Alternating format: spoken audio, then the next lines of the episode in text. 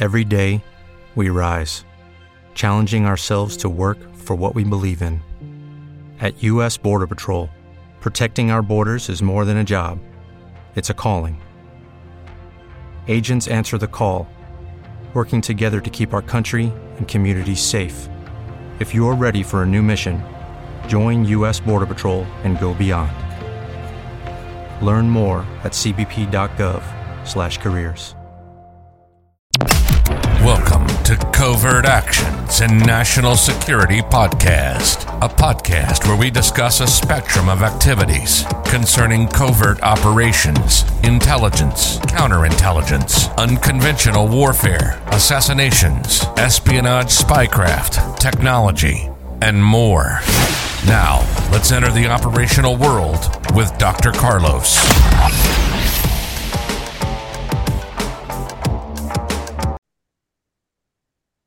Welcome back, everybody. Well, we have a wonderful returning guest, Doctor Dick Thompson, M A C V S O G, Doctor Dick Thompson. We're going to be talking to him, but with me today, again, co-hosting Tier One Operator Sean Taylor. Hey, Sean, how are you? I'm doing great. Thanks for having me back again, pal. I love it, my friend. I love it.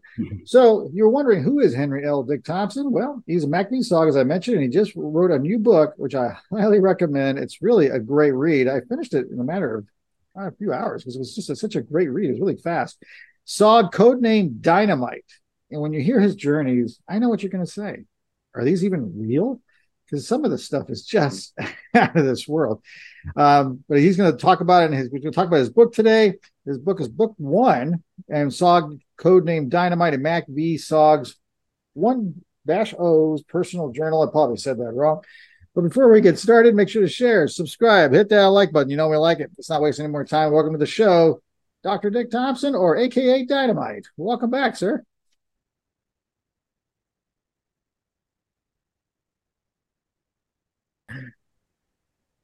Sorry about that, folks. I actually working on my grip of Theraputty and dropped it on the computer. So be it. Either way, welcome to the show, Doctor Dick Thompson, A K A Dynamite. Welcome back. Thank you. So, Dick, I wanted to start off because in the book you start off with the story of how you got into M A C V S O G. But before we do that, I wanted to get a little bit of background of your academic background. This is what makes you even more unique when you start hearing the stories, at least from my angle. Because when I'm listening to this, I'm thinking, this guy got a P H D in psychology as well, and he went through all this stuff. I mean, that's an enormous testament to you and the type of person you are. But so what is your educational background? What are you doing right now for work? Uh, I'm the C E O of High Performing Systems, a management consulting company uh, that I started when I got out of the military. So uh, we have clients around the world. We go in and we do everything from strategic planning, team building. Um, been doing a lot more uh, the last few years around decision making under stress. So bringing in a lot of the um, uh, the S O G combat kind of stuff. Um, things that I used to do, you know, when when you're standing on the skid of the chopper coming in to the L Z and you don't know who's there, what's there, uh, you're running everything through your mind. Where do I go when I hit the ground? You know, are we coming into the right position? Can we go to the direction we were planning on it? Uh, is there anybody there to, to welcome us? So, and if they are, um, learning how to not get too distracted with the bullets. There's a lot of them coming, but if you start focusing on those, you have to unfocus on what you're supposed to do, um, and just getting so that you manage the fear so that the fear becomes your fuel. It generates a lot of energy, a lot of adrenaline, a lot of cortisol, um, but you've got to be able to manage it in the right direction or you become ineffective. I love the way you say, who's there to welcome you? Because they definitely didn't give you a fruit basket when you got there. They they have a lot of a lot of little treats for you, you know, when you come, you know, R P Gs or whatever, but um, a lot of things. So, and your doctorate's in psychology, right? I'm sorry, Ashan. Yeah. No, no, go ahead. Yeah, it's it's in psychology. I um, before I went in the military, I was uh, on a chemistry scholarship. Um, because I wanted to be a research chemist, and I, but I was afraid, based on what I was hearing on the news at night, that Vietnam was going to end, you know, before I finished my degree, and I was going to miss it. So I decided to, you know, just take a break, go to Vietnam, you know, go enlist. You know, I'd have to enlist for three years. So I go enlist, go to Vietnam, do my thing, come back, um, continue with school.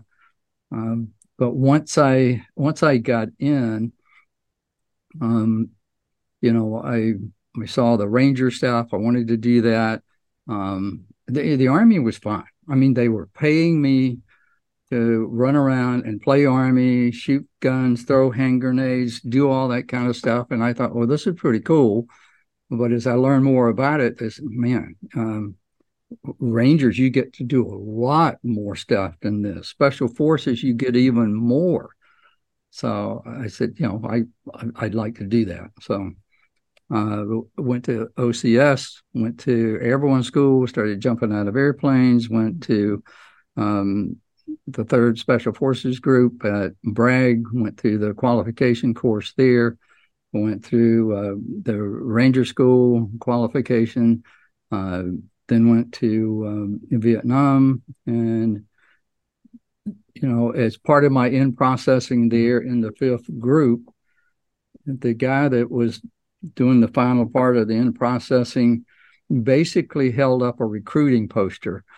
Um, not a real one, but a psychological one. And he said, you know, you volunteered for everything, to join the Army, to do this, to do that, the Rangers, Special Forces, Vietnam.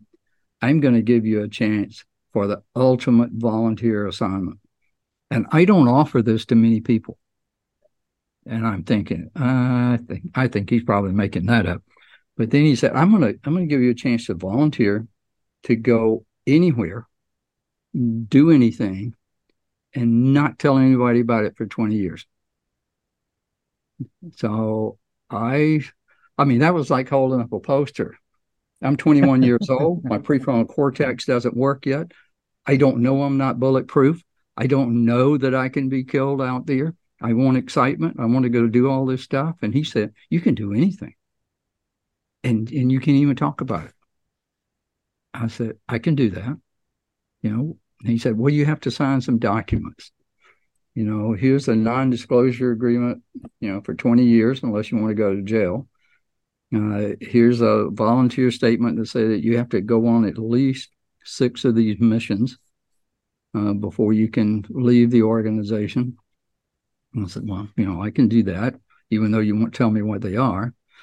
Um, so it sounded pretty cool. I volunteered, signed all the paperwork. And the next day, I, I was on my way into a black hole that I didn't know existed. People didn't know existed. And uh, everybody thought I was uh, assigned in Vietnam, that I was fighting in Vietnam. Uh, Vietnam was where my mail came to. Uh, but all of our technical, all of our actual missions were in other countries. So I I've deployed in like six different uh, missions or countries on uh, combat missions. And we would plan, rehearse, and do everything in Vietnam. And then we would go to other countries uh, to meet some interesting people and have conversations with them about um, what we wanted them to do or not do. And, uh, you know, so that that was pretty interesting.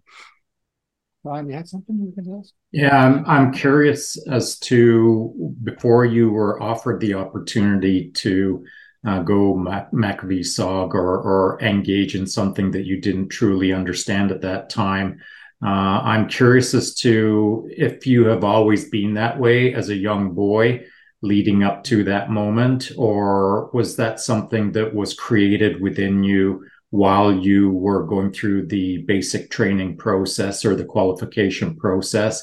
Was it uh, a gamble for you, or did you feel deep inside of you that that's what you were always looking for?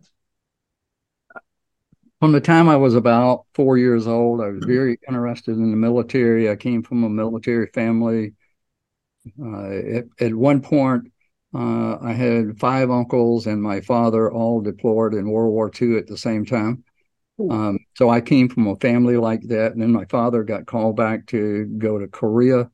Um, and, you know, so I, I was interested in it. I asked questions all the time. How is it organized? How do you do this? Um, always interested in hunting, shooting, any kind of gun.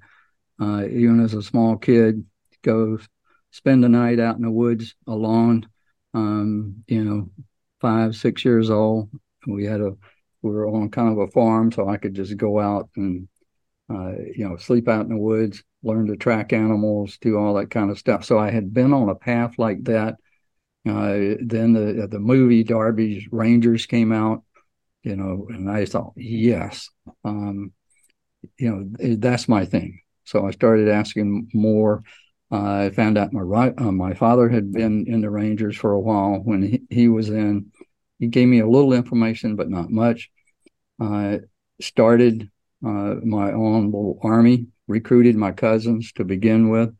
He got all of them in, and we played army. We built forts. We did those kinds of, of things. In the book, you'll see a picture of the log book, the actual log book that I created, where every, we had everybody's name in it and their ranks. And the, the one court-martial that we had is uh, in the book. Uh, we had to... you know, remove somebody from from our uh, army. So anyway, I, w- I was in it until I was thirteen, and then I was sabotaged. I uh, I received a chemistry set for Christmas, and it had all kinds of things in it. And at that time, there was a, a program called Shock Shock Theater that would come on at midnight on Saturday nights, and it was about monsters and Frankenstein and and. vampires, and you know, you'd see these laboratories and they were experimenting on people and trying to bring them back alive and different things. So I started doing the same kinds of things with birds or rats or whatever creatures I could get. I just never managed to swap a brain and get it to work right. You know, I could cram it in the, in the skull, but they just didn't come back alive for me, even run high voltage through them. Surprising. Um, you know, and then, you know, so all through high school, I was doing that. But then, um, you know, when I thought I was going to miss out on, on Vietnam, I needed to take a break. But the break was to be three years and then come back to chemistry. But once once I got in the military and, you know, saw what was going on, and I saw a guy with a Ranger tab on. Uh, he was a drill sergeant. First morning at the uh, induction center, he came through about three thirty in the morning, flipped the lights on, screaming, hollering, telling everybody to get in front of their bunks. He started just immediately pushing over, you know, the, the bunk beds. So the guy on top would have a long way to hit the floor. I got up you know, quickly and got in front of my, my bunk, and I was watching this guy, and I said, he's not any bigger than me. But nobody's going to challenge this guy. I mean... It, He was, you know, relatively short, but nobody's going to mess with him. And then I saw that black and gold Ranger tab, and I said, "Okay, I'm hooked." And then when he got finally got us outside, got us into formation, and we started to the mess hall, and he started a Jody call of, you know, I want to be an airborne Ranger, I want to live a life of danger, all that kind of stuff. Yeah, I'm I'm with you. You know, I can do Rangers for three years. So yeah, I just. kind of ate up the whole process once I got in. So, well, that's interesting because uh, your the story that you just relayed is not too different than my own story. I my mom tells me that from the age of five, I was talking about wanting to be in the military, wanted to be in the army.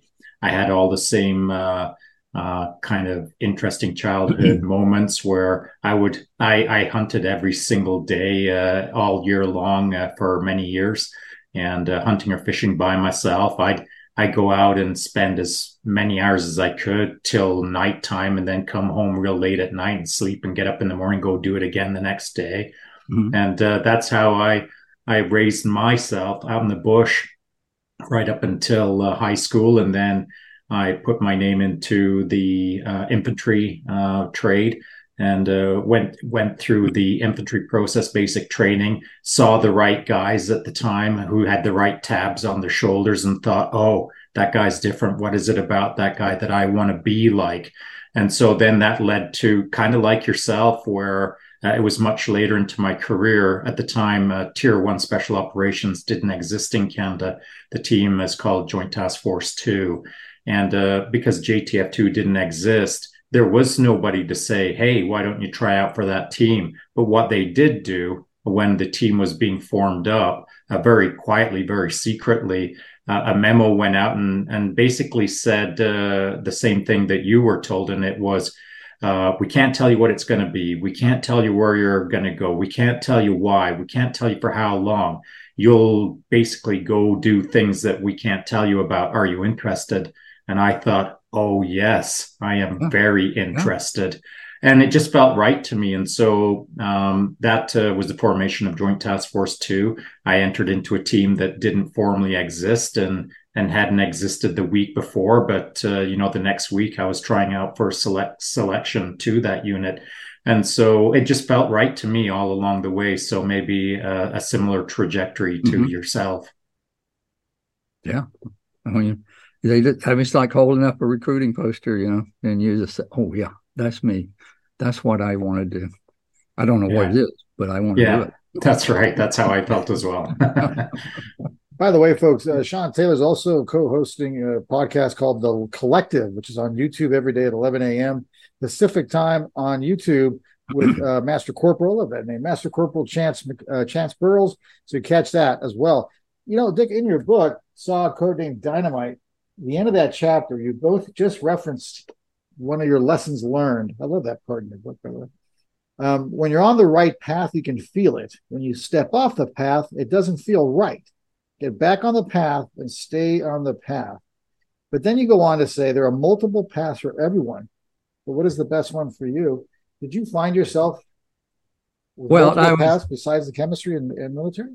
I knew I had the... the chemistry path was still there if I wanted to do that later on.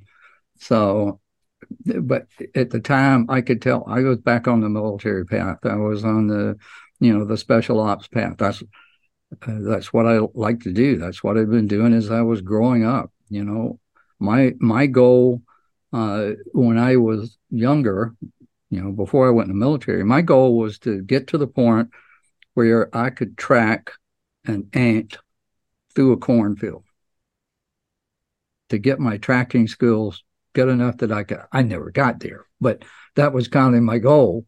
Uh, I could track you. If if you were out there, I would find, you know, a limb you'd broken or pushed aside or a footprint. And and I, I practiced and studied and learned how to be able to tell which direction you were going, if you're going fast, going slow, carrying a load, how long it had been since you'd, you'd been there, how many people went down that trail. Those are all skills that I was able to use, you know, later on uh, in the, the special ops missions. Um, but just, and I was, I was born very fortunate in that I had spidey senses. Um, I mean, I could see like an owl in the dark. Uh, I could hear a dog whistle, you know, the silent dog whistles. I mean, my hearing was that good until um, the first S O G mission, and that went away.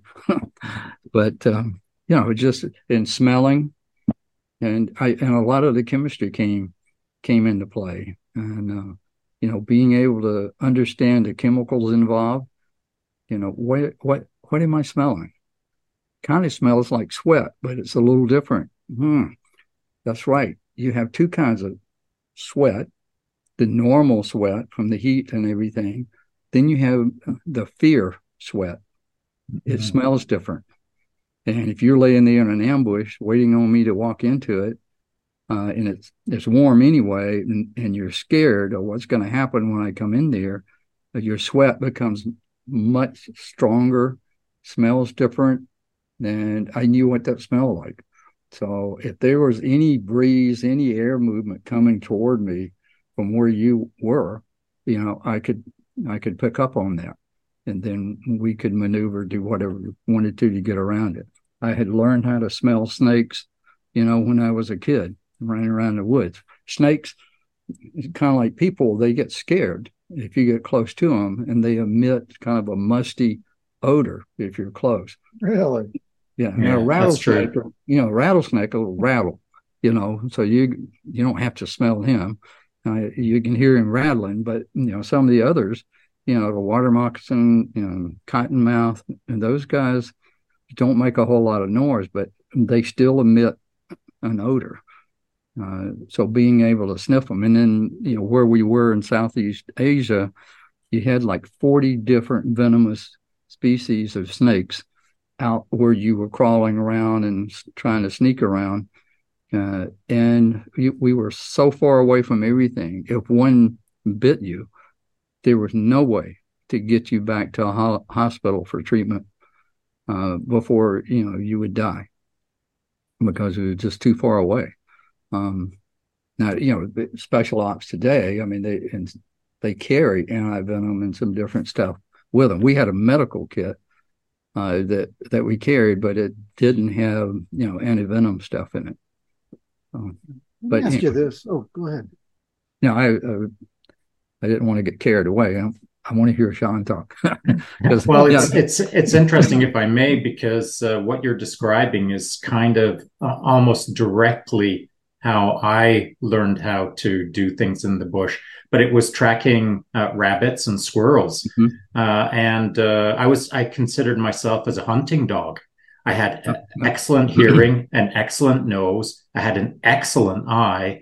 And, um, and you, you know, as well as I do, if you do it long enough, eventually the problems just disappear and the solutions appear. And so I could move really quick through the bush and not have to track. I I just arrived where I needed to, or I got to where I had to, or I saw the thing that was required.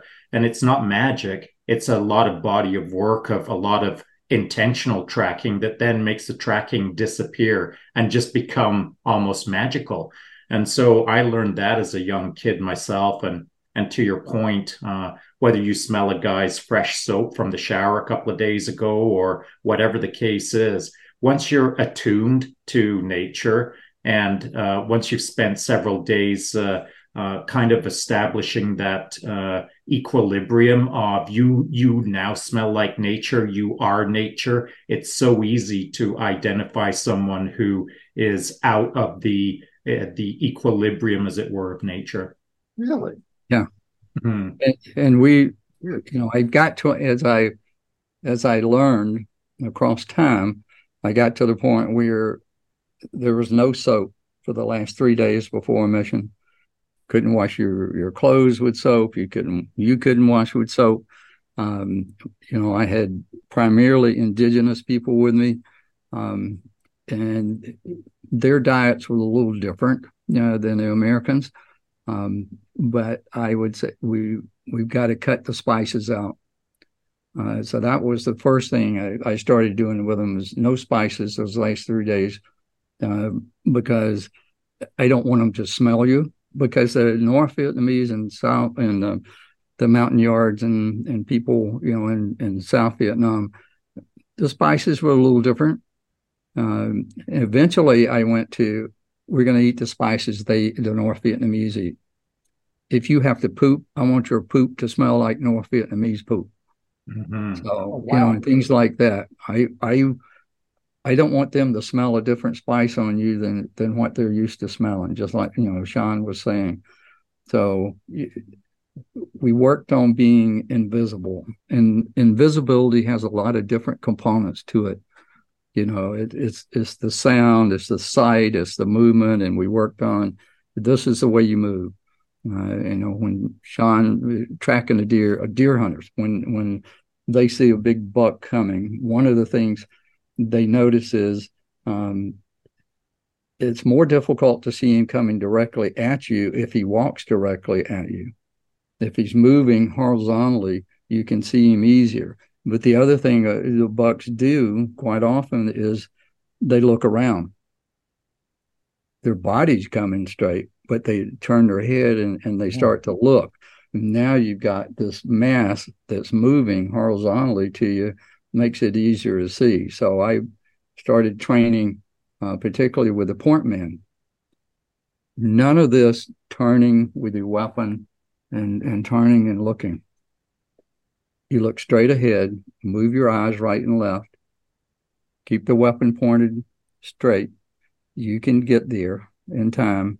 But if you start turning your head and moving like that, their guy's going to see you, and he's going to take you out right away. Um, so be invisible. And we had a little sign, just be invisible, to put it top of mind on a reg- regular basis while we're, we're out there. This is how you move. This is how you don't make noise when you put your foot down. This is how you get back up without making noise. Nothing on you can shine, have any reflection, can make a sound. So we would jump up and down, do all this kind of stuff before we'd get on the aircraft to make sure nothing rattles, nothing's moving, everything's secured, um, you know, and become invisible. Yeah, that's uh, that's that's really important. Uh, you know, why it's important to me is because when I was a young kid, I'd said this uh, when I had the privilege to talk with John Stryker Meyer, uh, courtesy of uh, Doxy. And uh, I'd said that when I was a young guy, you know, thirteen, fourteen, fifteen years old, before I joined the military at eighteen, I was reading everything I could about M A C V S O G, anything, because to me, they were what I wanted to be. Uh, the stories that were told. And and you may have written some of these stories that I was reading. I'm just turning sixty this year. So you may have written some of the stuff that I was reading as a fifteen-year-old boy or a seventeen-year-old boy. Anything that I could get my hands on in respect to M A C V S O G just felt right to me. So I had read all of the things about uh, with Montagnard and with uh, eating the eating Uh, locally or eating like the locals in order mm-hmm. to become a local, in order to be able to ghost your way through the jungle or ghost your way through the environment. These were all really formative lessons for me well before I could spell the Army. And so I really, really, really appreciated the information that was being passed on. As I saw it, it was like professional tips, pro tips on how to do things properly. And some of the minor considerations, such as how to move through the uh, through a terrain silently by first testing, by jumping up and down to see if you're a ghost or not. These are all little things that I carried through into my military career, becoming a sniper and then a special operations sniper, et cetera. All of those lessons I learned before I joined the Army through books written by legends. So I don't know if you had any of that writing out there at the time, but someone was putting out stuff into my brain that then I felt was so important, I incorporated it into the rest of my life. Yeah, that's great. Let me ask you this, Dick. I want to, I, I look at your last chapter two and three, you have lessons learned. So I want to tie this in. You remember the story you told, if I have it right, my memories, you know about memory. Um, you told us a story. I share this story every semester with my classes because it's such an amazing story and the testament to you, really. The one where you were very first deployed, if I remember correctly, you were doing the helicopter kind of thing and you were getting ready to jump off. I think you said you were like six feet from the ground, and then all of a sudden, boop, everybody surprised you, um, not giving you a basket of flowers or anything, but all of a sudden, all hell broke loose. Do you remember that story? Yeah. Can you, can you that kinda... one's hard to forget. That, that's when I lost my ability to hear a, a dog whistle. No more yeah, dog, that dog whistles after that. Tell us a little bit about that, then I'll bring you back to chapter two. Chapter two talks about being a warrior, and then chapter three, you also make you have one of my favorite lines in the book, which I'll read after you tell the story. But I think all that ties in together, and it's a great started getting a great direction into mindset as well. But would you mind sharing that story a little bit again with us? It was your first deployment, yeah, I think it was. It was. It was my first S O G mission. Uh, we were going out. They had, had dropped a, a large bomb on a ridgeline, blew a, a hole in the jungle canopy so we could sit down in it with the with the helicopter.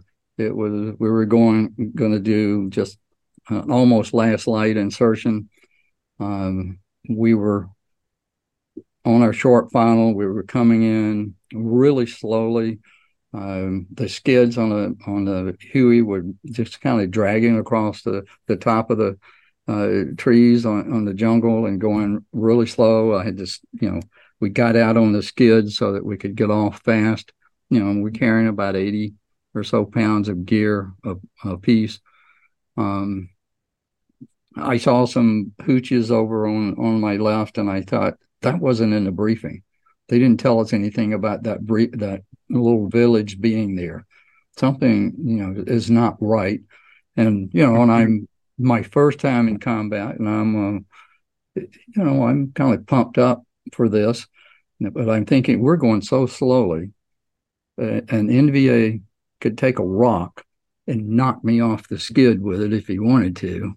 Um, I'm I'm not comfortable coming in that slow, to, but but we had to to get lined up to go in that, that little hole, and we start down in there, and I'm you know I'm scanning around looking uh, to see if I could see anybody.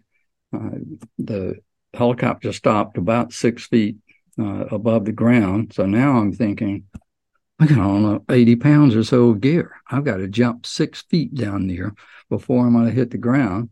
Um, I just have to suck it up and do it. You know, I'm probably going to break both legs when I hit the ground. And I just, I bent my knees to to jump.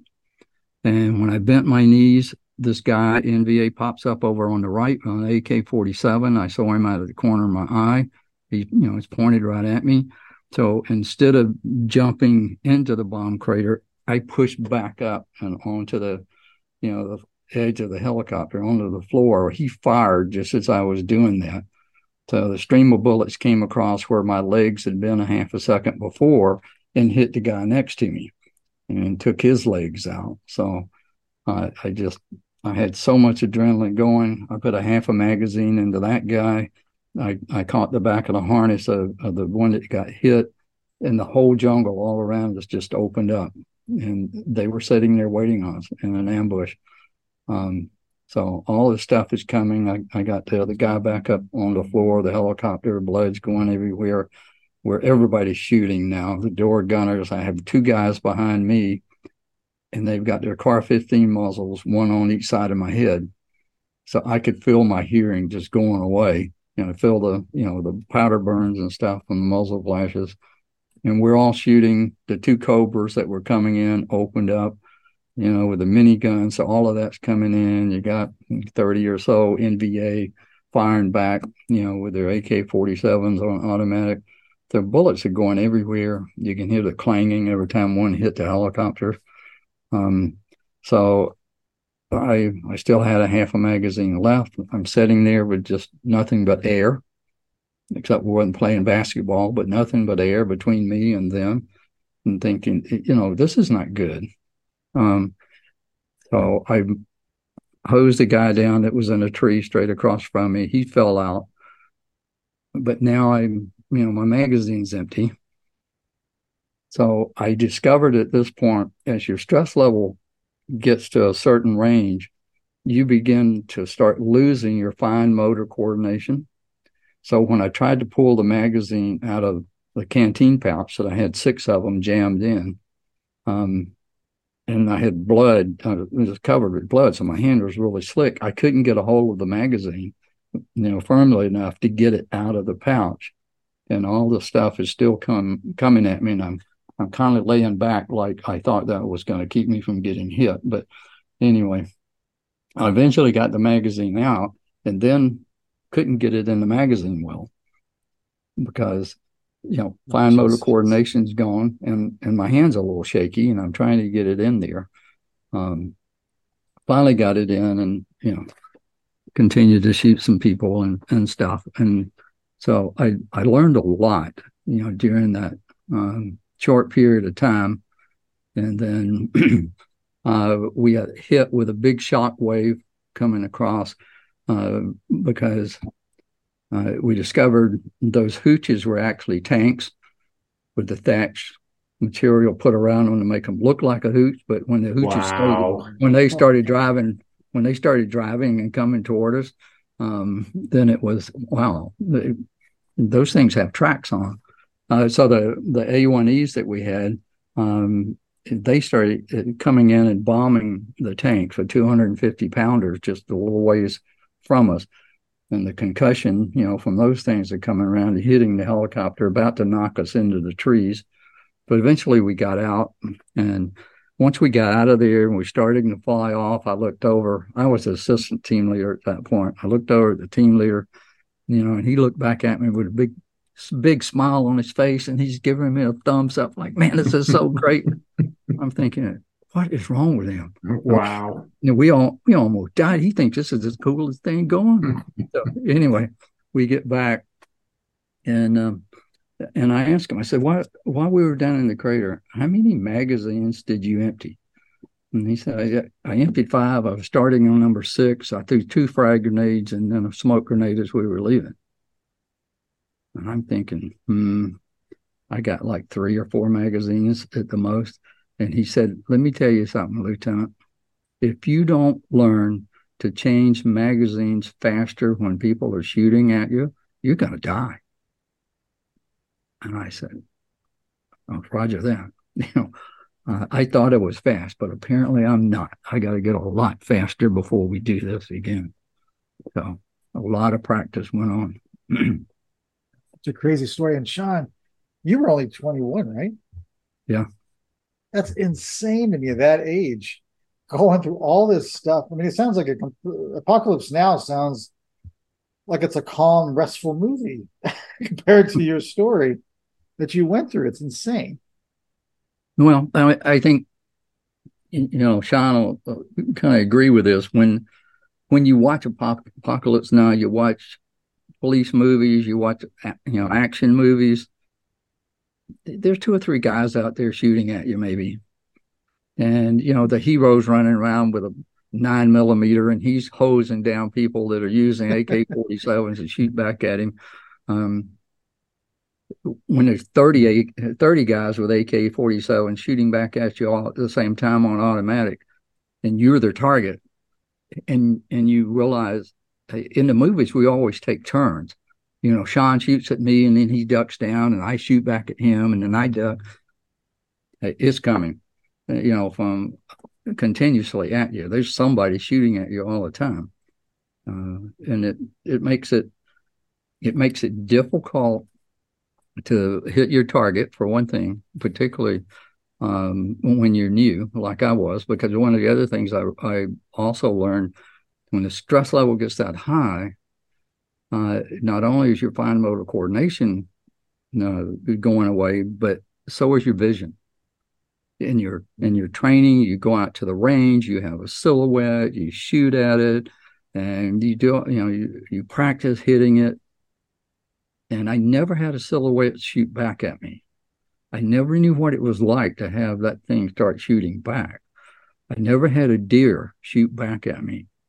Uh, but all of a sudden, that's happening, and it's running your stress up, and you, you've trained on how to get the correct sight picture and sight alignment, and then you know how to line all that stuff up and hit it until you get in that situation, and now you can't even see the stupid sight. Your vision is all your short, and your vision is is blurry, and you can't focus, so you, you can't get that good sight picture because of the stress level where you are. And it starts to throw everything off. And nobody told you that. You know, just get this good sight picture here on the range and make sure you do that when you get ready to shoot somebody. It's kind of like, you know, again, Sean, I'm I'm sure, you know, when you go go deer hunting to shoot your first deer and you miss this perfect shot, your stress level jumps up, you know, and and you just, you miss it. And you miss people. I mean, they're close to you, and you can miss them.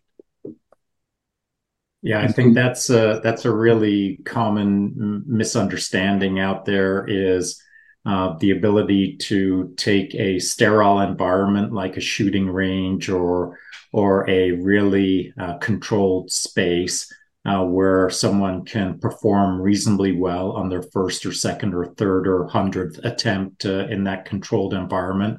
But the time that uh, chaos is inserted into a controlled space, it's the chaos that starts collapsing that vision into a tunnel vision. It's that chaos that creates the difficulty to follow orders because now you can't hear the orders, yep. Whether you've got hearing protection on or not. things tend to start collapsing under high stress. And the only way to uh, mitigate that is to train under stress. So not training in a sterile environment. And it took quite some time for a lot of organizations to realize that there's a massive difference between teaching someone how to shoot and then teaching someone how to perform under stress or under chaos. Two wildly different things. Yeah. And one of the things that we do in some of our classes is I take the, the little cardboard tube out of a roll of, of toilet paper, and and we just pass those around, and we say, all right, put that thing up to your eyes, you know, and you know, close one eye and just look look through the that little tube. That's all you can see now. And all of a sudden, it just shrinks everything down to this little small tunnel that you're looking through. And you and Sean are standing next to each other. I can see him. I can't see you. Mm-hmm. And, and you know, we have people, you know, at law enforcement, they, they shoot people sometimes that they don't intend to because they don't see them. It mm-hmm. shrinks down. And and I I I think I'm shooting at Sean, but, but you know, I am wobbly now because of all the stress. I don't see you, but I hit you. And it just, you know, you, you've got to do the training. You've got to do it under stress. And we did a thing um, before I went to uh, Vietnam in Special Forces. We did a thing called Quick Kill. So we went out to the range and we were issued B B guns. And then the the instructor had an aluminum disc, you know, about that big around. And he said, what we're going to do is we're going to throw these discs up in the air, and then you're going to shoot from the hip with the B B gun and try to hit them. And once you can hit that disc, we're going to the next smaller and the next smaller and the next smaller. And you're going to do it without aiming. It's point shooting. Figure out how to point shoot. And then we went to, down to two by fours that had little tiny silhouettes on them, lined up across them. So we would just point shoot at those little silhouettes and get so you could hit all of those.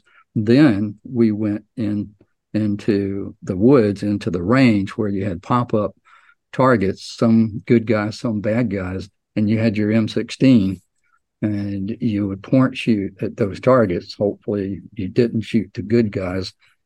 You know, you had to make a, a quick decision on is is this a bad guy or or not before you shot it. But um, did a lot of work like that. And I shot most of the time where we were, because we were so close to them when we would see them. Um, I did the point shooting, almost without exception. Unless the guy was on out there a ways, I never brought it up. Takes too long to come up. If I can hit you from right here, you know, with a three-round burst, you know, I'm good. You know, when I get up to you, I can put three more in there if I want to. But, you know, I I need to make contact with you, with the bullets, very quickly.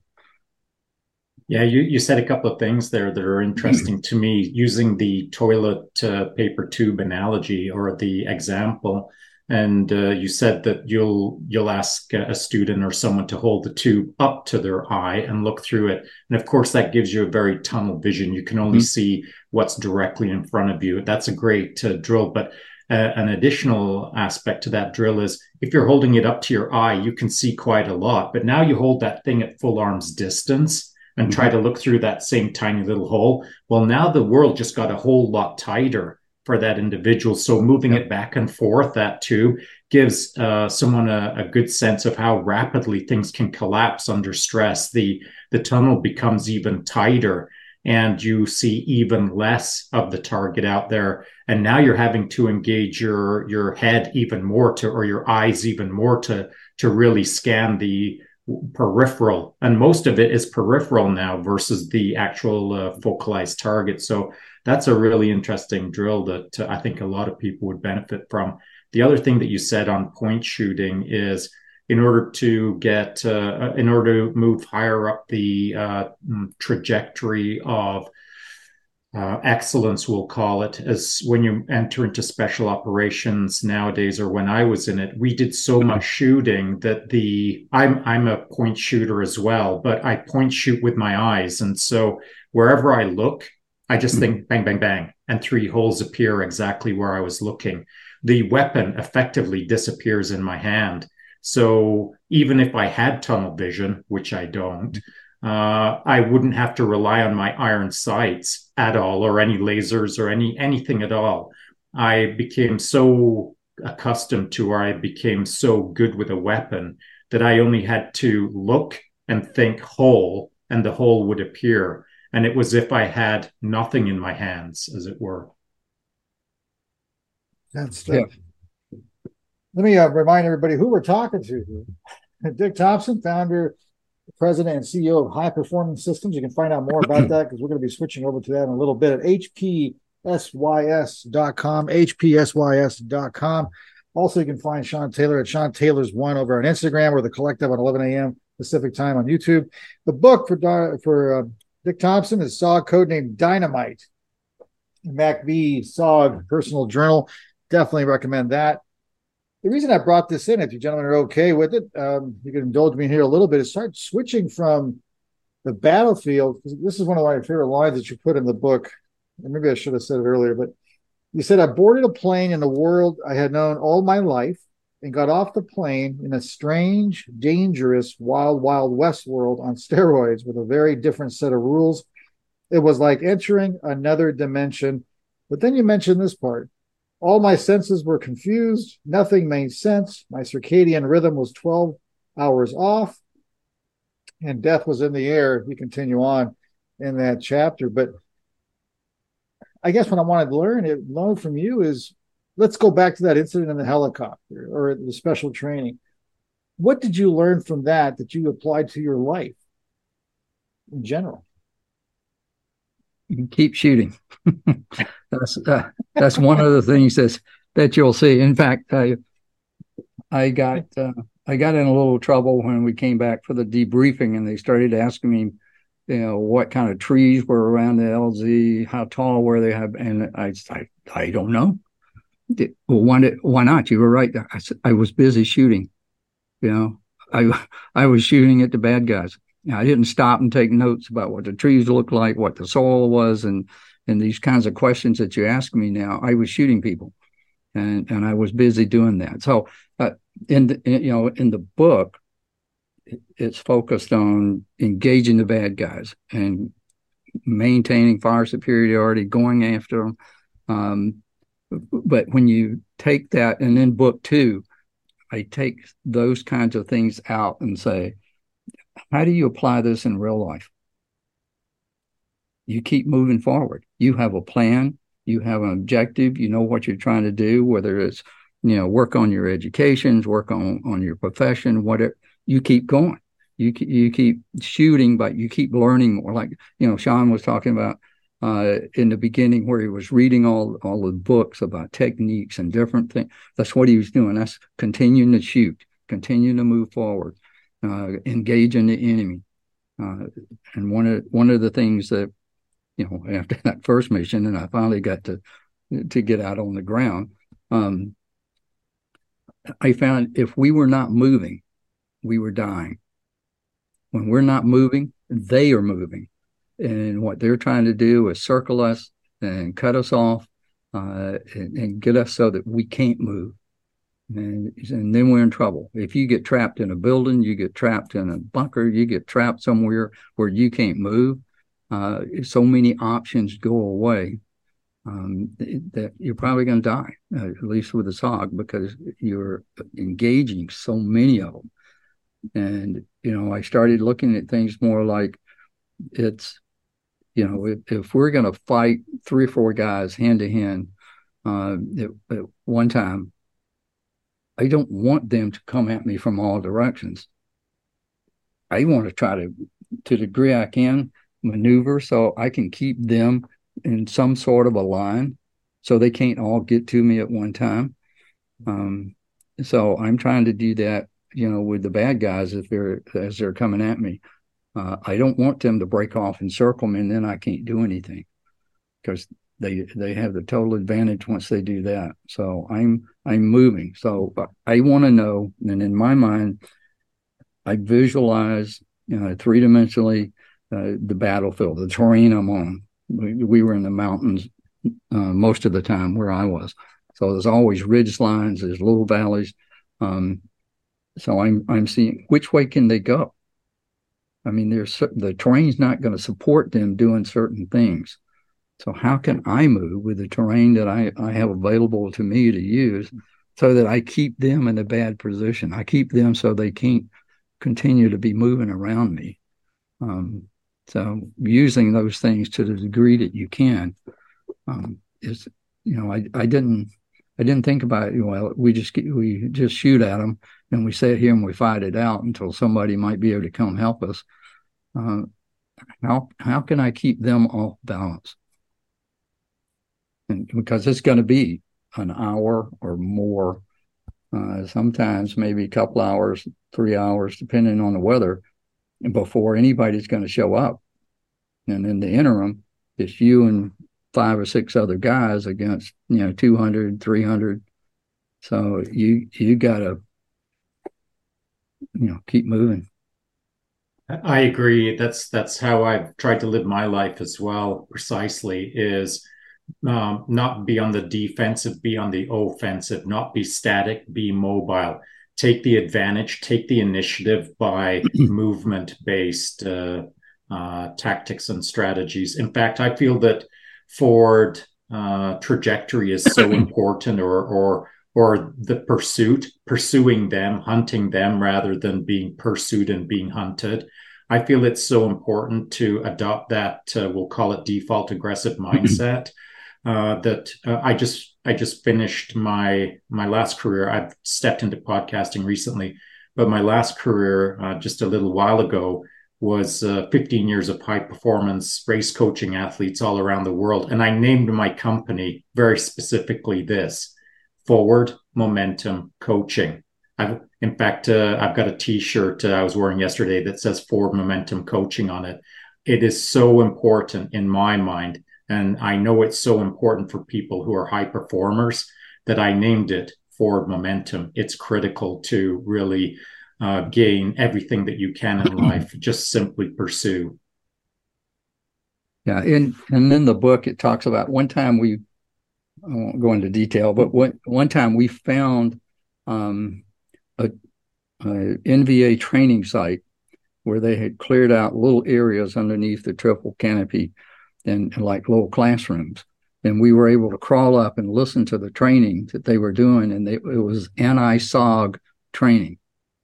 And, you know, one class was, uh, this is what the S O G team's going to do when, when you find them, when you go after them. Here's what they'll do. And they were saying, they will run. They'll fire at you, and then they're going to run. And when they start running, now you are really on the offense and you go after them.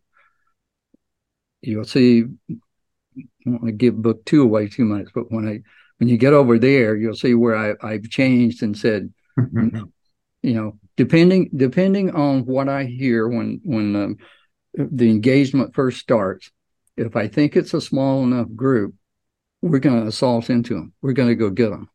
And it, it's going to scare them to death, you know, when we come after them. And then in you know, middle of sixty-nine, we got thirty round magazines. I mean, the N B A's had, you know, they had thirty round in their A Ks. We had twenty and, and a, a car fifteen. So we eventually started getting some of the thirty round. That gave us an extra ten rounds in that initial contact. And then I started loading those up with tracers. And just that initial barrage that was coming at them with, with all that extra ammunition plus tracers, you know, it, you can see the tracers hit things and bounce around.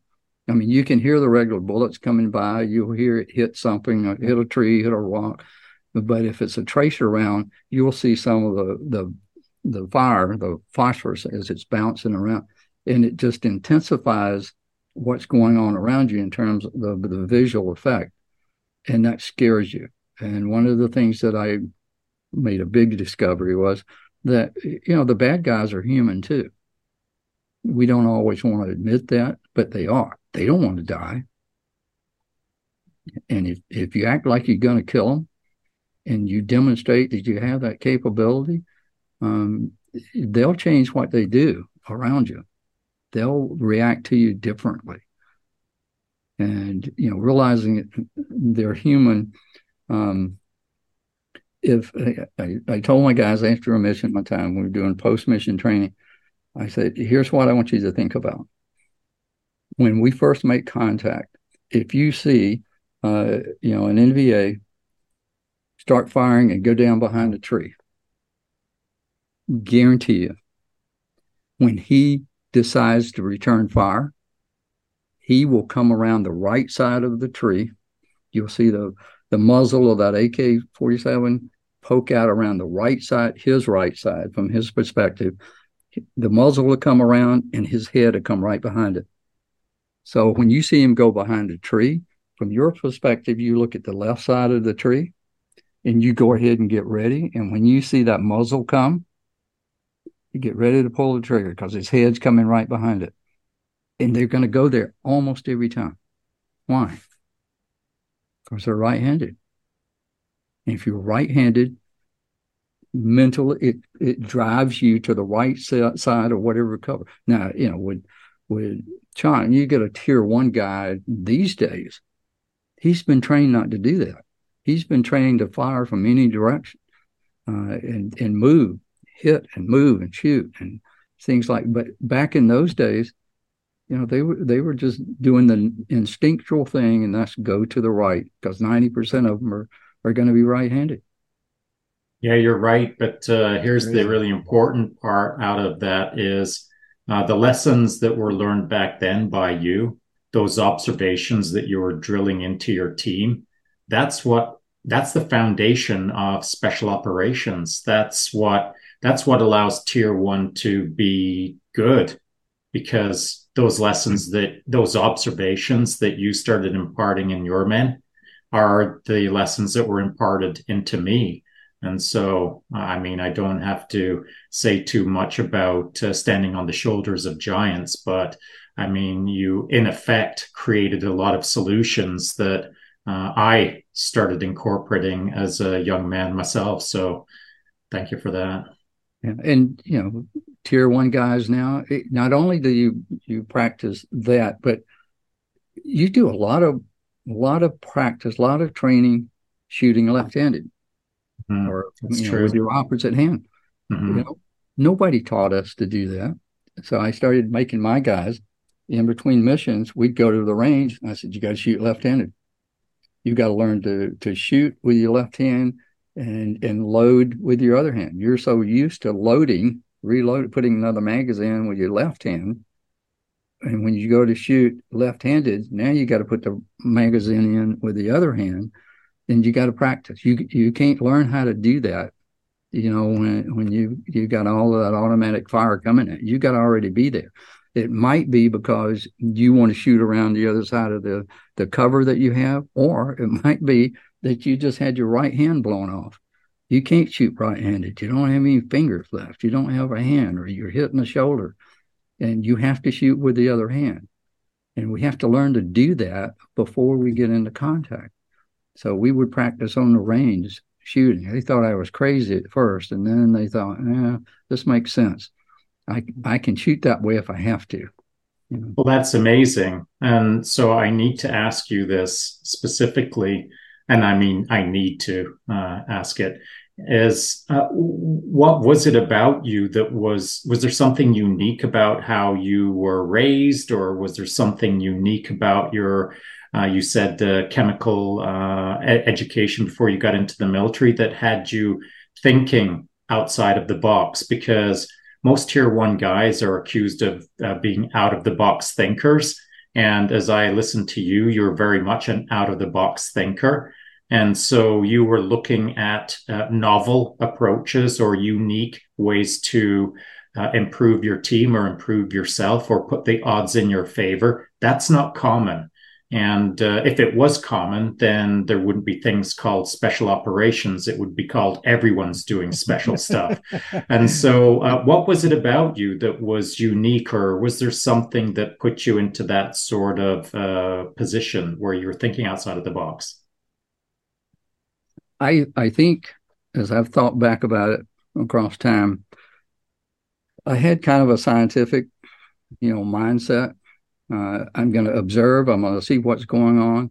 And then I'm going to figure out why it's happening and then how to counter it, you know, if it's in combat. So I'm always looking for new ways of doing things. And then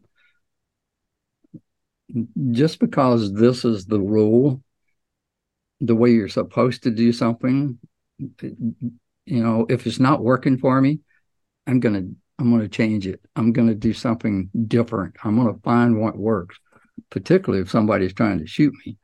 Um, I need to find a way to keep them from doing that and, and train my team. And and part of the mindset is every time I do something, I want to do it better than I did it last time. Mm. So, so every mission, and you know, see in, in the book there, every every mission, when we came back in, we did an after-action. We did the debriefing with the intel guys, but then we did our own after-action review, you know, starting from the time we got on the aircraft uh, till we got back. What did we do? What did we see? What did we learn? What worked well? What didn't work so well? So, and then from there, we would go post-mission training. And, it, you know, in the beginning, it was things like, you guys don't throw hand grenades very well from the prone. We've got to practice that. You got, you throw a hand grenade, you got to get that thing far enough away from us that, you know, that we're not going to be the casualties. You got to make sure you're not hitting trees and, and it's bouncing back at us. Um, and you got to develop the strength to throw it from the ground. Um, because if you raise up, you know, they're going to take you out. So just things like that. What do we need to get better on? And then you also had the resistance of, you know, the indigenous guys. There's some things they just didn't want to do. I mean, when when I told them uh, we were going to start an exercise program, you know, because they're they're carrying the eighty pounds too. Because one of the things I did, um, most teams, individuals carried five frag grenades. With my teams, we carried ten. So if I had a seven-man team, we had seventy frag grenades with us. Most teams, almost everybody would carry one claymore per person. I went to three. So it upped the weight, but it gave us so much more, you know, firepower, sustainability. You want to come after us, particularly at night, I'm going to light your fire. You're not going to know where we're coming from. I started daisy chaining the claymores. And, you know, you if you put if you put seven claymores out on a, you know, an avenue of of advancement that they could come on, and you set seven claymores off simultaneously, and all of a sudden that's ten and a half pounds of C four. The blast and concussion from that is unreal. And then you put forty-nine hundred steel balls traveling at four thousand feet a second in that blast. I mean, you shred everything that's around it. And that makes people start to think about, you know, this this team leader's, this guy's crazy. So finally you decide you're going to come on down to get us. And then, and then there's another three sitting there, daisy chained together.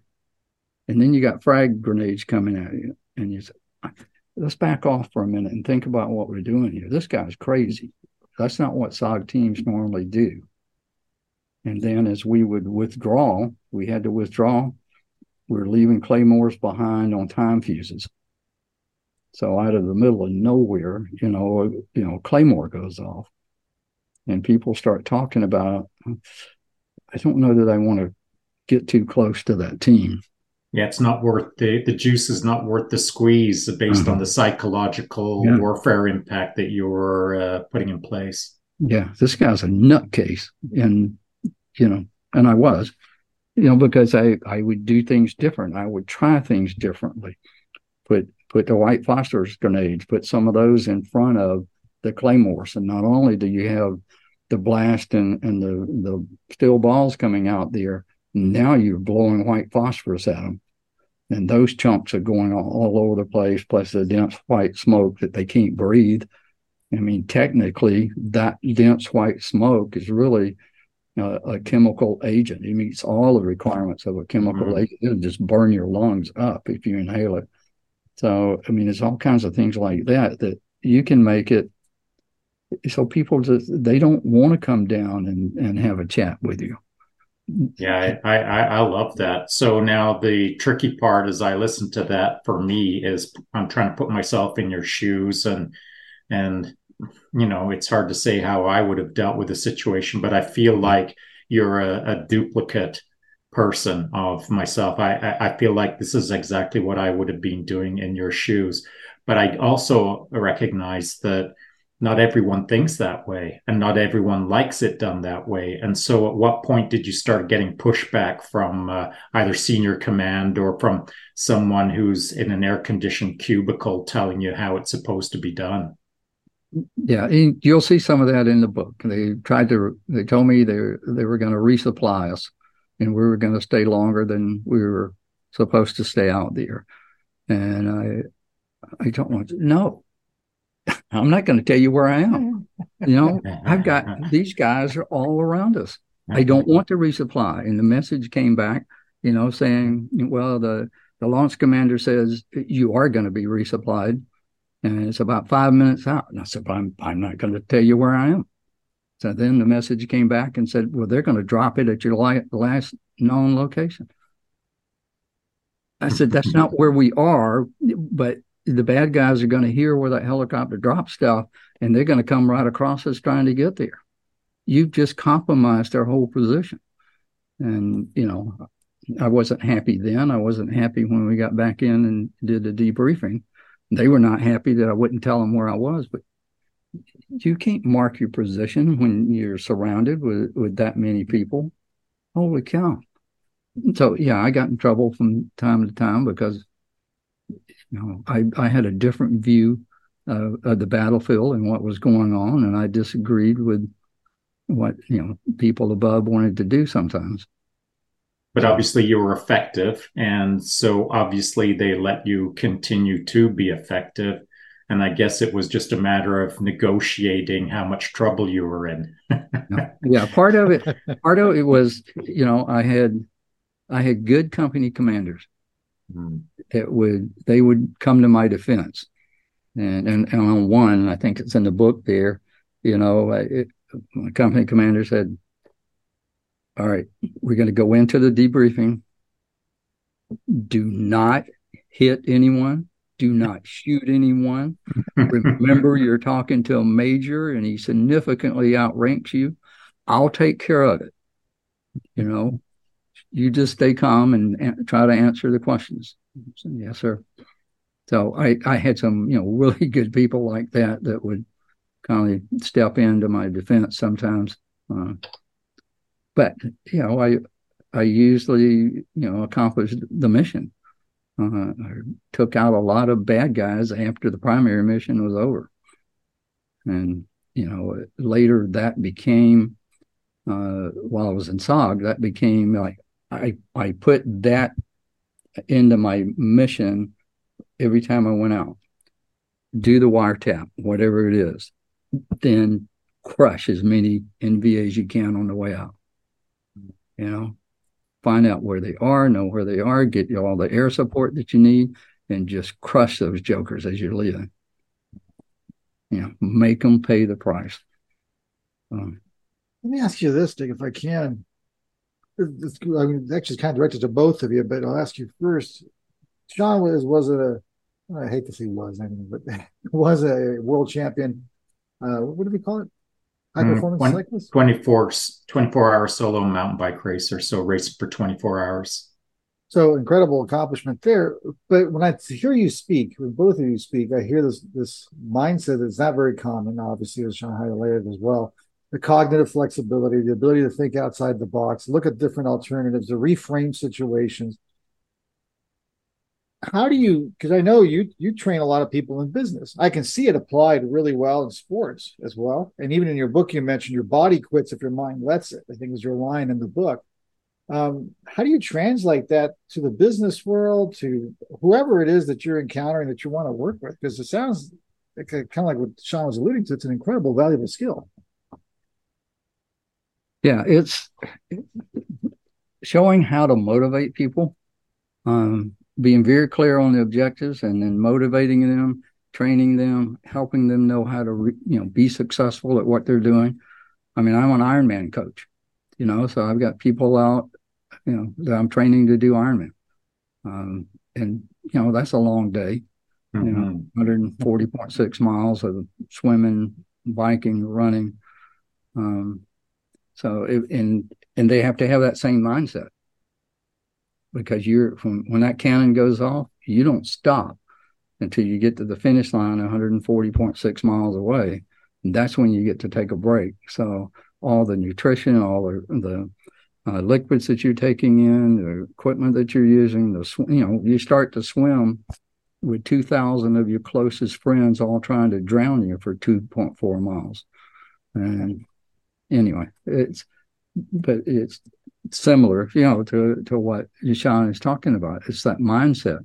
I need to teach you the mindset. Some people are just not going to get it. Um, and others, you have to kind of get them to back off a little bit and focus, because you can, you can outrun yourself. It's like running a marathon.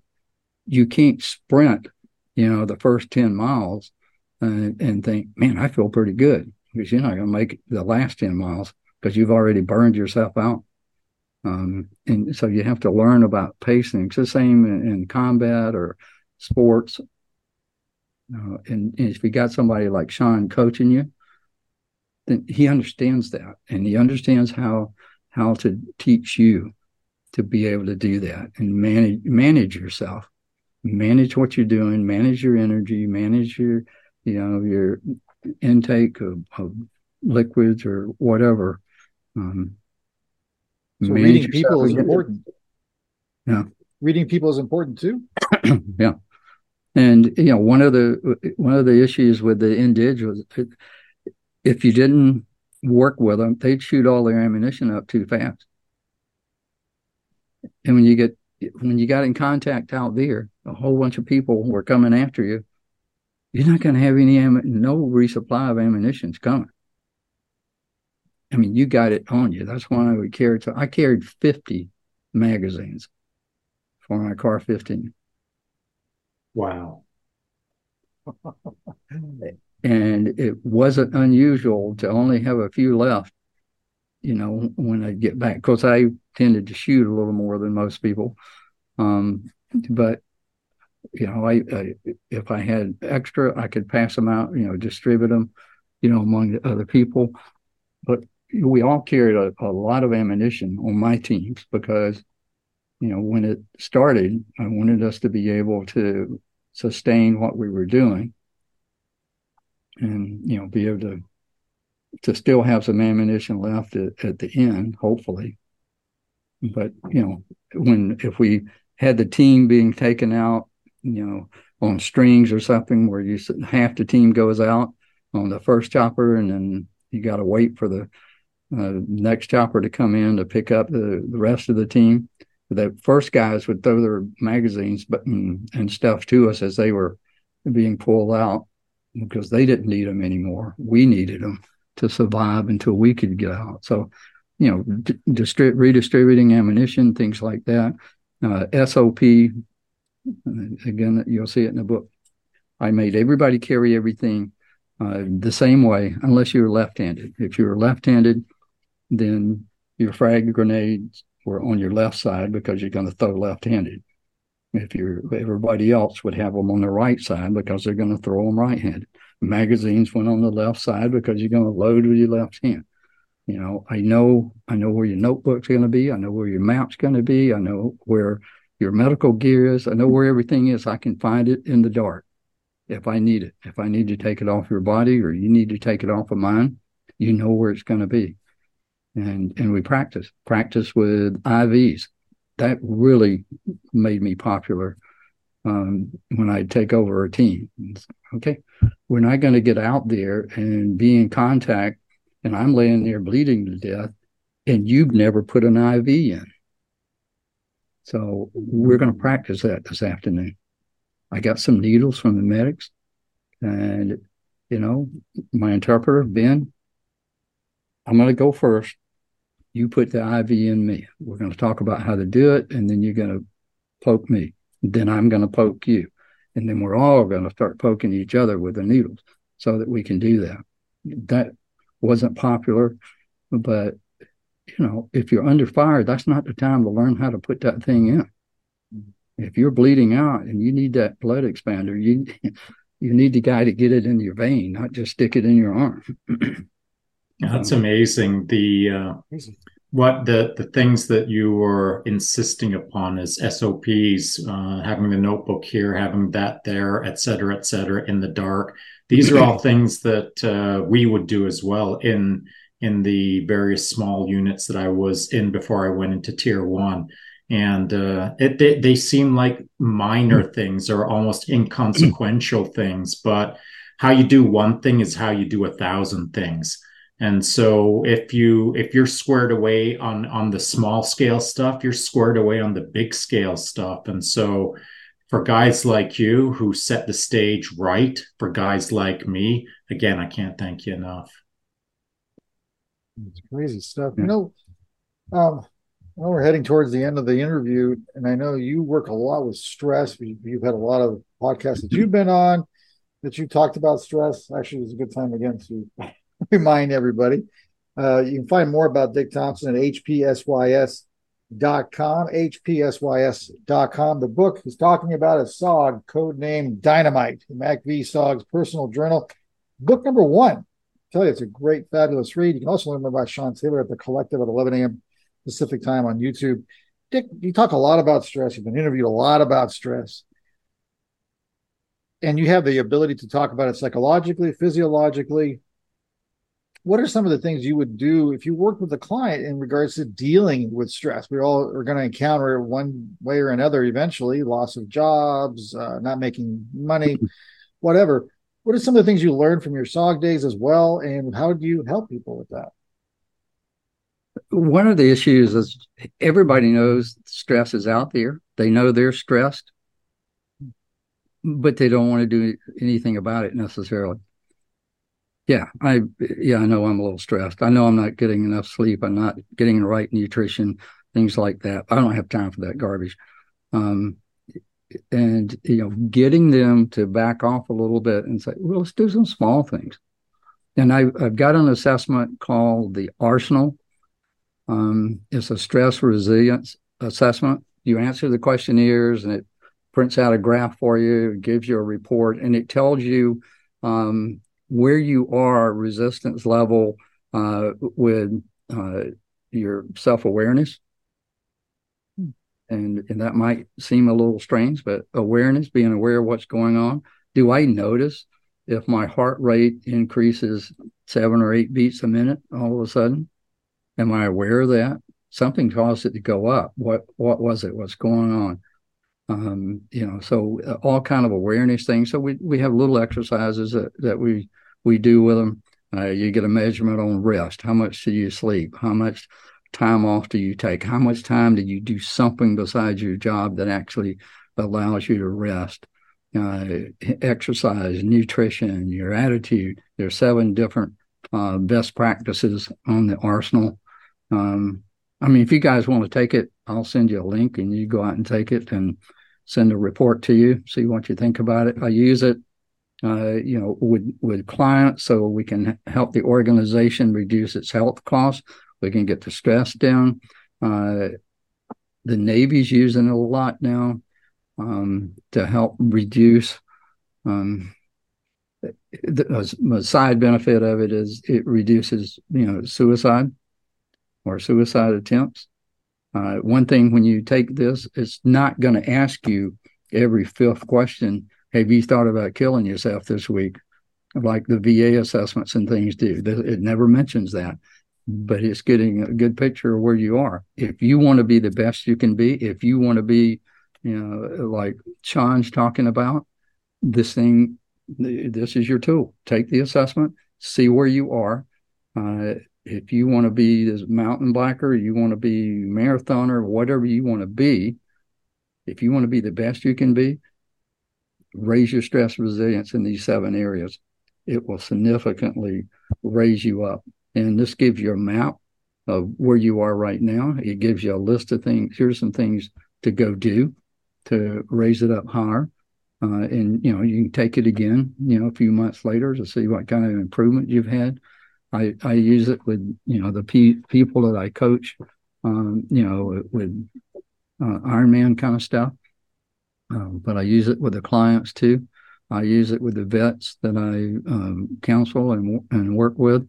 If they're struggling uh, with P T S D or different things, you know, it, it helps us to help them get a grip on it. Anyway, um, if you're interested, just, you know, let me know after this and I'll send you the link and you can go do it. Um, and, you know, Sean, it might be something you want to do with some of the guys you're coaching and just tell them, this is not to see if you're broken. This is to, to help you go to that next level, you know, be better than you are now. And, and you know, as you know, you got to eat right. You got to get the recovery and the sleep and stuff that you need. Uh, and, and you got to get the right kind of exercise for what you're trying to do. So uh, it's all in there. I, I love this. I, I love that you have set up that uh, process. For myself, as an example, uh, I do believe that anything that's measurable is accessible and can be improved upon. And so that's why all of the athletes that I worked with, every single one of them had to have a wattage device and had to report to me every day with their uploaded files on, on a bunch of different vectors that were important to me, because uh, the doc, Doxy had asked a question, Carlos had asked a question about how to, you know, how do you uh, interact with people in respect to coaching? Well, I mean, I had that, and I'm not coaching anyone currently now on high performance racing. I'm coaching people uh, on a minor level in kind of life coaching to some degree, not as a business, just as a favor. And so the the things that were important to me that are equally as important to you, what I had to learn how to do over a period of years, and, and I've had athletes that I've never met, uh, you know, and I've been coaching them for over ten years kind of thing. They're in Australia or they're in this country or that country. We just never shook hands. But I know them as well as their wives know them. And I know more about them than they know about themselves. And that's through a lengthy period of time of being a good coach and working on someone's mind. Uh, I might know a lot about their body, but it's their mind that I probably know the most about. And that's the thing that an assessment tool like that can act as a proxy to better understand the deeper workings of an athlete's or a performer's mind in order to improve that. So I'd love to take a look at uh, that uh, arsenal that you have and and run it against myself and get a better sense of it. And maybe uh, at a later date, uh, you and I can uh, have a quiet chat about it and see how maybe I can uh, bring it into uh, other institutions, not me bring it in, but uh, introduce the idea to other institutions. Up here in Canada, we have the same issue with uh, veterans and suicide. And in fact, uh, not to put too fine a point on it, uh, Dick, but the one of the reasons that I, I gave my high performance race Uh, coaching business to one of my athletes, just said, it's now your business. I don't want anything for it. I know you're going to crush it because I freaking trained you to crush it for the last ten years. Go do good. I stepped away from that because some of my friends, veterans, had asked me to do exactly what I'm doing right now, get in front of a microphone, and how they convinced me that I had to do it because it was the last thing that I wanted to do. Uh, it was the last thing I wanted to do was give up my athletes. It's because they showed me the disturbing statistics on veteran suicide and the disturbing statistics on veterans' mental health. And you know how it goes. Once you see those things, you can't unsee them. And therefore, I gave away my company and I'm now doing what I'm doing. And so it's just pure coincidence that you've mentioned the arsenal and maybe has some benefits to reducing suicidal ideation or suicide. Then I'm a big fan of taking a look at that, if you would, please. Yes, I'll I'll get the I'll get your email and, and send you a link and, you know, test it. You know, you take it yourself, test it on some of your guys. Go to yeah, some of that out there. Just, you know, we'll pick a number and, and we can get them the link and let them go take it and look at the results. And yeah, I, I use a I use a program called Training Peaks. Yeah, Training Peaks. I, I've been, uh, I, I was probably one of the earliest adopters of Training Peaks about fifteen years ago. Uh, in fact, at, back at the time when I started using Training Peaks, uh, Hunter Allen and all the gang, I mean, they were, they, nobody knew about them. They were basically almost a no-name company at that point. And uh, I bumped into them through tracking the wattage form, the old school wattage form, way before Training Peaks was called Training Peaks. So uh, yeah, I'm I'm really familiar with Training Peaks. I like it. Yeah, everything's just automatically uploaded. The calculations are there. Oh yeah, F T P, C, C T L, C T S, all of this stuff. Yeah, yeah, yeah. Of course. Yeah, I love it. By the way, folks, we haven't told uh, Dick Thompson this yet. We might be throwing him into another podcast in the future. Actually, Sean, I think he'd be a great guest to talk about stress on the collective. I think you guys would have a great conversation about that or improving performance. I agree. I, I agree. Think uh, I, I think that uh, what I didn't come to realize was Dick is an awesome person that is double awesome because he's into much deeper stuff than I thought he was. So fascinating uh, conversation for me, for sure. I'd love to uh, extend it uh, in the future.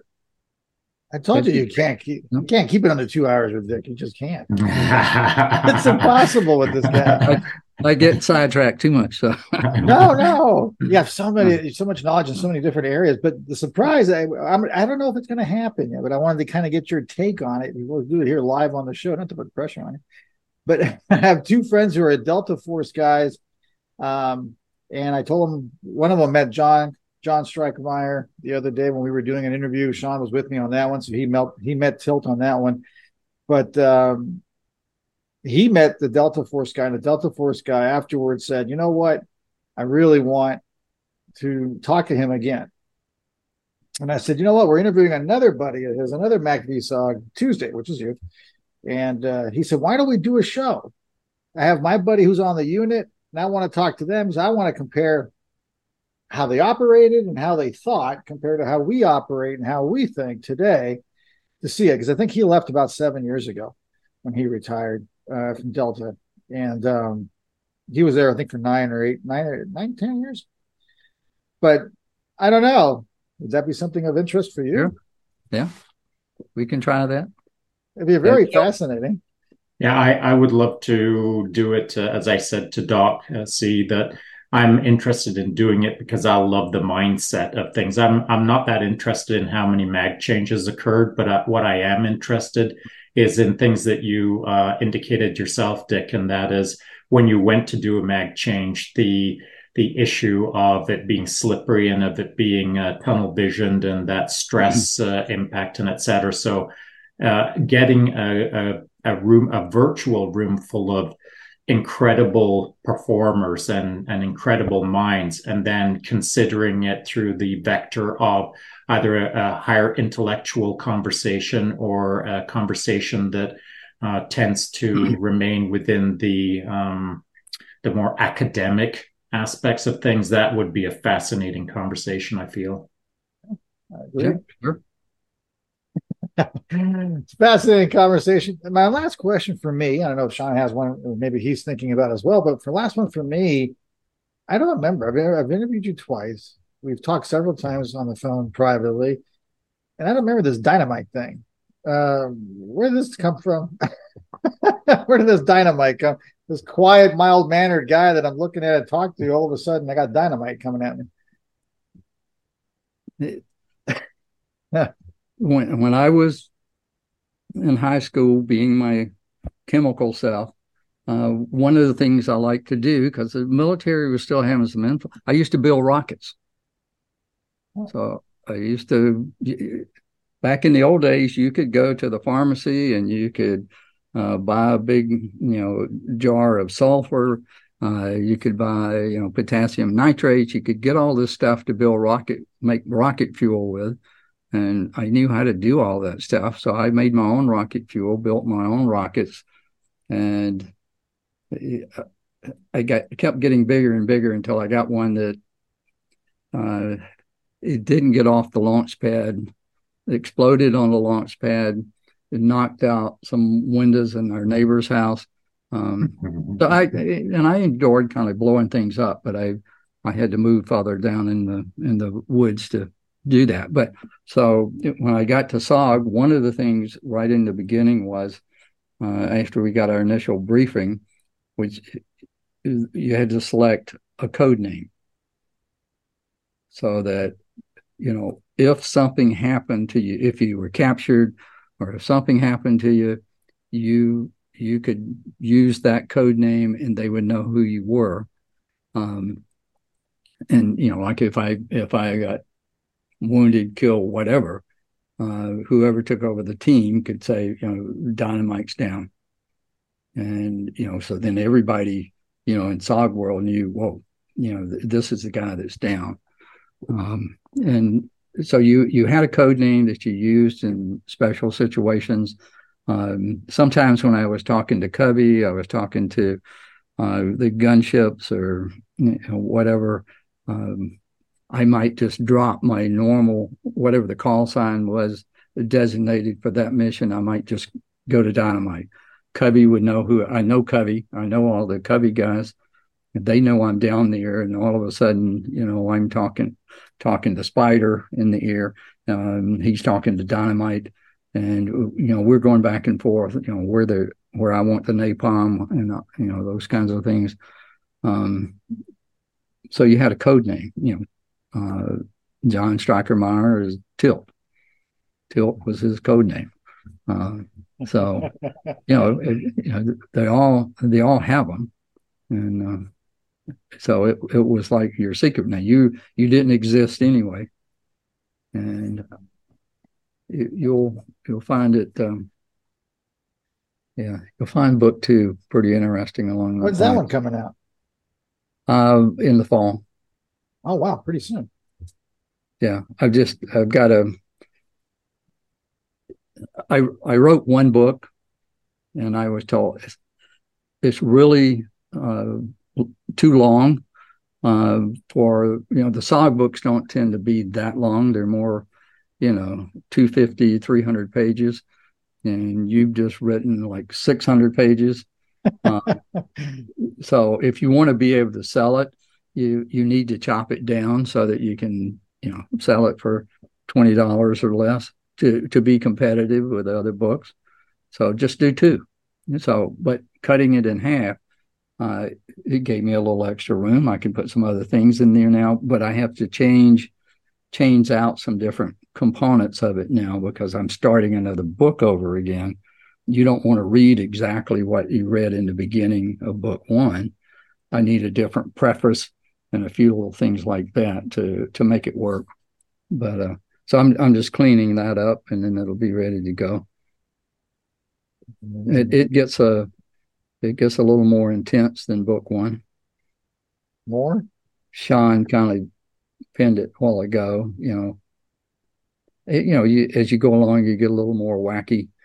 Um, a, little, a, little, a little harder to control. Well, you know, that's funny because Doc asked a question that I wanted to ask uh, right from the get-go, and that is, why was your call sign Dynamite? Because as you were talking earlier in the podcast, You, uh, it doesn't matter what point it was in the podcast that I saw that glint in your eye, but I saw a glint in your eye and I thought, oh, you know, like, I think this is a guy who goes from zero to sixty in a split second if he needs to. So I kind of thought that it might have been a reference to your, not your volatility, but your ability to spike it up really quick. Uh, so that's kind of how I thought you might have got your nickname, but uh, uh, the the rocket story is quite interesting. But I still feel that you probably had a you'll, reputation.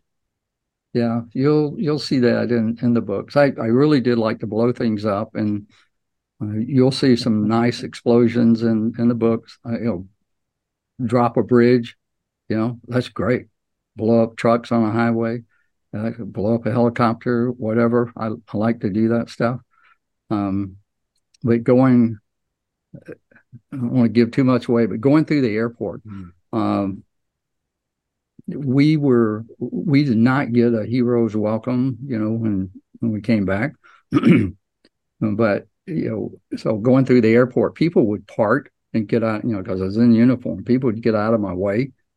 Um, but you'd have some people uh, who were really anti-war, that they would get a little further away and, and yell baby killer or, you know, different kinds of derogatory terms. Um, and I would, you know, I, I would think things like, you have no clue how fast I am. I was on a track team in high school. I can smoke a hundred-yard dash. The closing time between where I am and where you are right now is probably less than three seconds. Yeah, not I enough time for them to process it. Yeah, you can't start to move before I'm there. And when I get there, you know, it's going to be really ugly. Uh-huh. Um, so, yeah, I can... Uh, I could move, so some of that was there, but yeah. Yeah, I figured so. Hey, I got another question for you, if you don't mind. So uh, I, uh, you're a little older than I am, so I've already said that I turned sixty this year. And uh, of course, you bring more wisdom to the conversation uh, because of that. And so my question to you is uh, specific. I'm going to use myself as the example. When I was a, a young man doing uh, the things that I did, I had zero idea that one day I would be a high performance coach, as an example, or even podcasting as an example. So all along my life, I've done several careers, and all of them have been things that I never expected, never wanted, never even anticipated. And but I find as my life unfolds, I'm doing things that are almost um, uh, right out of the blue. I so unusual to me that uh, I'm kind of surprised by them, but I, I engage, I, I give it my best. So now that you've got a, you know, you're an author, as it were, did you ever see yourself being an author when you were a young man? Did you ever see the things that uh, you have done? Did you ever think that you'd be using something called Training Peaks? I, you know, writing and academic kind of stuff. Yes. But you might find this funny, going back to what we were talking about a few minutes ago. When when I was in high school, I was on the track team. I was a sprinter. A long distance run for me uh, was like a, a two hundred meter race. I thought that was a long ways. I had no desire to go run a four hundred or an eight hundred or a mile. So I did not have the thought in my mind that someday I might do an Ironman and have to go run a marathon after I've done everything else. So, yeah. So those are some things that kind of came about uh, across time, you know, as I got older. Um, so I, I didn't really think about going those distances. I realized, you know, once I got in the military that I was going to have to run, you know, at least a mile every day. And then when I started moving towards special ops, and oh, they're going to run a lot farther than a mile. So I've got to reset my my headspace here about how far I'm going to run and how much I'm going to carry when I run. You know, so that started slowly adjusting. But the thought of, of doing the swim and then the bike and then running a marathon and putting it all together, I hadn't really thought about that. But when I did, I thought, you know, I can do that. Just got to go train to work. You know? And is that how you approached uh, your life, in the sense of uh, that relentless pursuit of excellence and the idea that you anything is possible if you put your mind to it? Yeah, I just if I'm going to do it, I I want to. Well, you can't see in here, but I, you know, there there are things. I, you know, I was a scuba diver from the time I was in about uh, you know ninth or tenth grade, and just took that all the way to instructor level and dove all over the world. You know, parachutist, halo, all of that kind of stuff. How many jumps can I make? How high can I jump? How small of a clearing can I get into in the middle of, of the mountains? Um, you know, just whatever, and just you know, let's let's take it up to that level and. And then look around and find something else exciting to do. So. I love it. I love it. It's amazing, isn't it? Yeah, it's great. You should have be on a Dos Equis commercial, the most interesting man in the world. What do you think, dude? No, not very, not very interesting, but. You know. By the way, folks, I didn't even realize this, but uh, Henry Thompson, or Doctor Henry Thompson, Lieutenant, whatever you want, The Communication Wheel is one of the books you first wrote about twenty years ago. One book I never even knew you wrote, Jung's Function Attitudes Explained. That's really cool. Introduction to the Communication Wheel, um, the Handbook for Developing Social and Emotion, Emotional Intelligence about fourteen years ago, and about a decade ago, The Stress Effect, Why Smart Leaders Make Dumb Decisions and What to Do About It. And then, of course, now we're heading over to his newest book, S O G codenamed Dynamite. Anything else for him, Sean? No, just uh, that was an amazing uh, conversation, and I learned so much. And it, at the start, I thought it was a privilege to talk uh, uh, with this panel today. But at the end of it, I'm still processing how how much of a privilege it was. So thanks for uh, being awesome. Can you believe it's two hours almost? It felt like a minute. I know, it's insane. Well, I, I really enjoyed talking to the guy. I, I learned so much, you know, when when I get to have a discussion like this. And yeah, it's just, you know, it's fascinating. I love to do it. Oh, I think it was great. I had a great time like I always do. And I always hate this moment when I have to say goodbye. But I guess we should be ending it sooner or later. Again, folks, you can find out more about Dick Thompson at H P S Y S dot com. Dick, I can't thank you enough for doing this again for me. Thank you so much. Okay. Well, thank you for having me. I really appreciate it. And absolutely. Like, yeah, I learned, I learn so much every time I come on the show. So, and, you know, Sean, if you will, if you can send me your um, your email, I'll get you that the link for the Arsenal. And, you know, Carlos, if you want it, if you want to take it, I'll, you know, I've got yours. I'll, I'll send it to you tomorrow, and you can go out and do it. So. Yeah, just hold on one second. Let's go ahead and sign off. Sean, thanks again for joining me. Thanks for having me, pal. Awesome stuff. Thank you, everybody. You know what to do. Share, subscribe, hit that like button. You know we like it. And go check out S O G codenamed Dynamite. Go get your copy today. Hey, might even raffle off a copy for you. We'll see. We can figure that out. Oh, and oh. Go check out eleven a.m. Pacific time, The Collective on YouTube. See you later, everybody. It is Ryan here, and I have a question for you. What do you do when you win? Like, are you a fist pumper, a woohooer, a hand clapper, a high fiver? I kind of like the high five, but if you want to hone in on those winning moves, check out Chumba Casino. At Chumba Casino dot com, choose from hundreds of social casino style games for your chance to redeem serious cash prizes. There are new game releases weekly, plus free daily bonuses. So don't wait. Start having the most fun ever at Chumba Casino dot com. No purchase necessary. V G W Group. Void where prohibited by law. See terms and conditions. eighteen plus. With Lucky Land Slots, you can get lucky just about anywhere. Dearly beloved, we are gathered here today. Day to, has anyone seen the bride and groom? Sorry, sorry, we're here. We were getting lucky in the limo and we lost track of time. No, Lucky Land Casino, with cash prizes that add up quicker than a guest registry. In that case, I pronounce you lucky. Play for free at Lucky Land Slots dot com. Daily bonuses are waiting. No purchase necessary. Void where prohibited by law. eighteen plus. Terms and conditions apply. See website for details.